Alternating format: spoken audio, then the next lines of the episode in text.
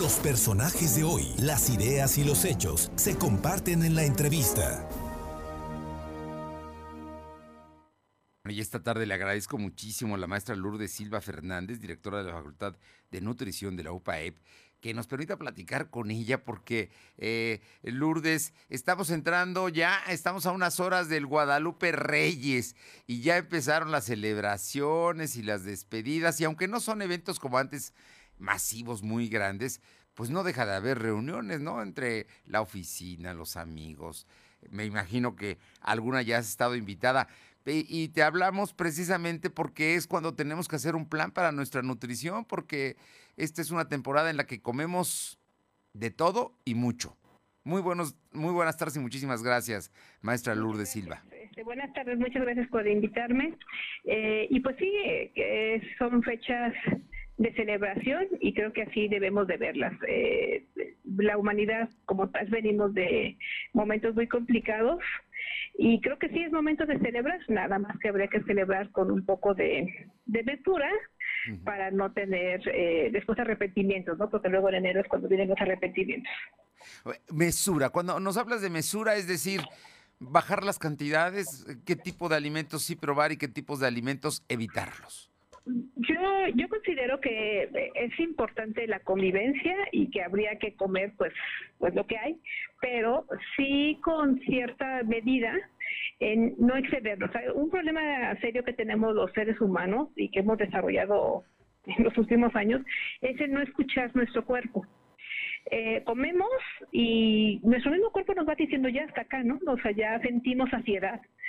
Y la realidad es que como está rico el alimento, sigo comiendo. Es una práctica que tenemos de siempre. O sea, vaya, si yo pruebo un alimento que me gusta mucho, puede ser que me exceda, aunque mi mismo cuerpo diga ya no. O sea, eso sí hay una señal que nos va marcando, pero no lo escuchamos. Y eso es en todos los sentidos o en todas las...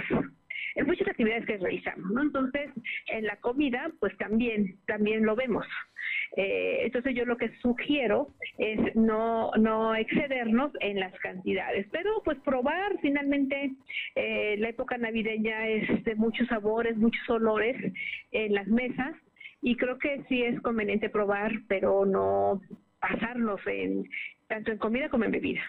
Oye, te comento porque mucha de la comida que se prepara y que es muy rica, la verdad, para esta temporada, lleva mucho aceite, mucha grasa, ¿no? Tiene, hay muchos pasteles, muchos dulces, hay mucha comida que se prepara también, el pavo, el relleno del pavo, en fin, tantas y tantas cosas que se preparan en estas temporadas. Entonces, hay que probarlo todo, pero en menor cantidad.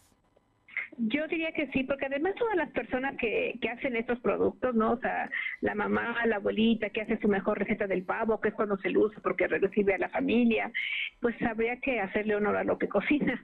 Es decir, pues lo hacen rico y lo hacen con mucho amor, pero sí del comensal, de las personas, de los consumidores que estamos consumiendo, es de nosotros los que depende qué cantidad vamos a comer, ¿no? Cuando decimos sí, esto está bien o me estoy excediendo o no. Entonces, sí depende de nosotros y probemos todo lo que nos oferta, porque efectivamente se guisa con mucha grasa, con mucha azúcar, pero en sí mismo el producto, o sea, el consumo de la grasa o del azúcar no es malo. El problema es la cantidad que consumimos y la frecuencia con la que la consumimos. Y una noche en la que comamos un poquito más no pasa nada, pero si no es un poquito más y es muy frecuente, pues entonces sí tenemos consecuencias a nuestra salud.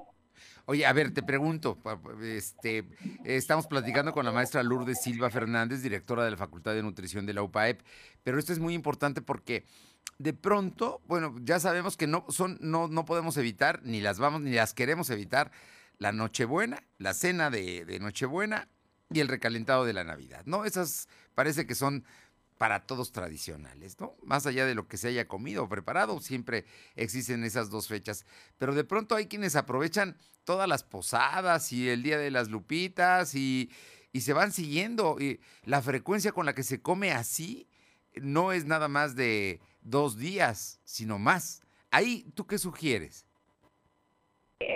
Pues efectivamente ahorita son fechas en las cuales... decías al inicio, a lo mejor ya estamos invitados al brindis en el trabajo, al brindis entre los amigos, o sea, son muchos eventos seguidos. Y no solo quisiera yo referirme a la comida, sino también a la bebida. Sí. Nos excedemos en las dos, y las dos tienen consecuencias a la salud.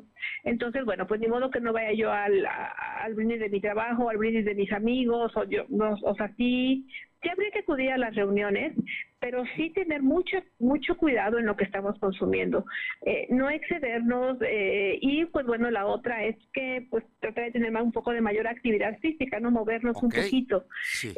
Esto digamos que nos da un equilibrio. Entonces, pues sí, tenemos que convivir, y además, insisto, venimos a humanidad de momentos de mucho aislamiento, que tendríamos que estar buscando pues otra vez la convivencia con las personas. No, esto no está mal, pero sí tener mucho cuidado en lo que yo estoy haciendo. Así es que la euforia del hecho de que nos volvamos a tener fiestas, porque el año pasado casi no hubo, exactamente, la gente puede abusar, pero ahí sería muy importante pensar en la salud y evitar los excesos. Sí, porque después en enero ya queremos hacer cosas que, pues bueno, ya son más complicadas. No es que no sean posibles, pero pues bueno, no tenemos por qué llegar hasta allá. No necesitamos tener un poquito más de medida.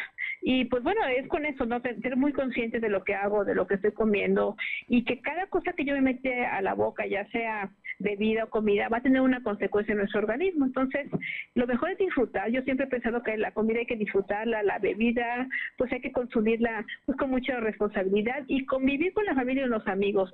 Los seres humanos somos seres sociales, y pues tanto tiempo de no socializar, pues sí los buscamos el poder hacerlo.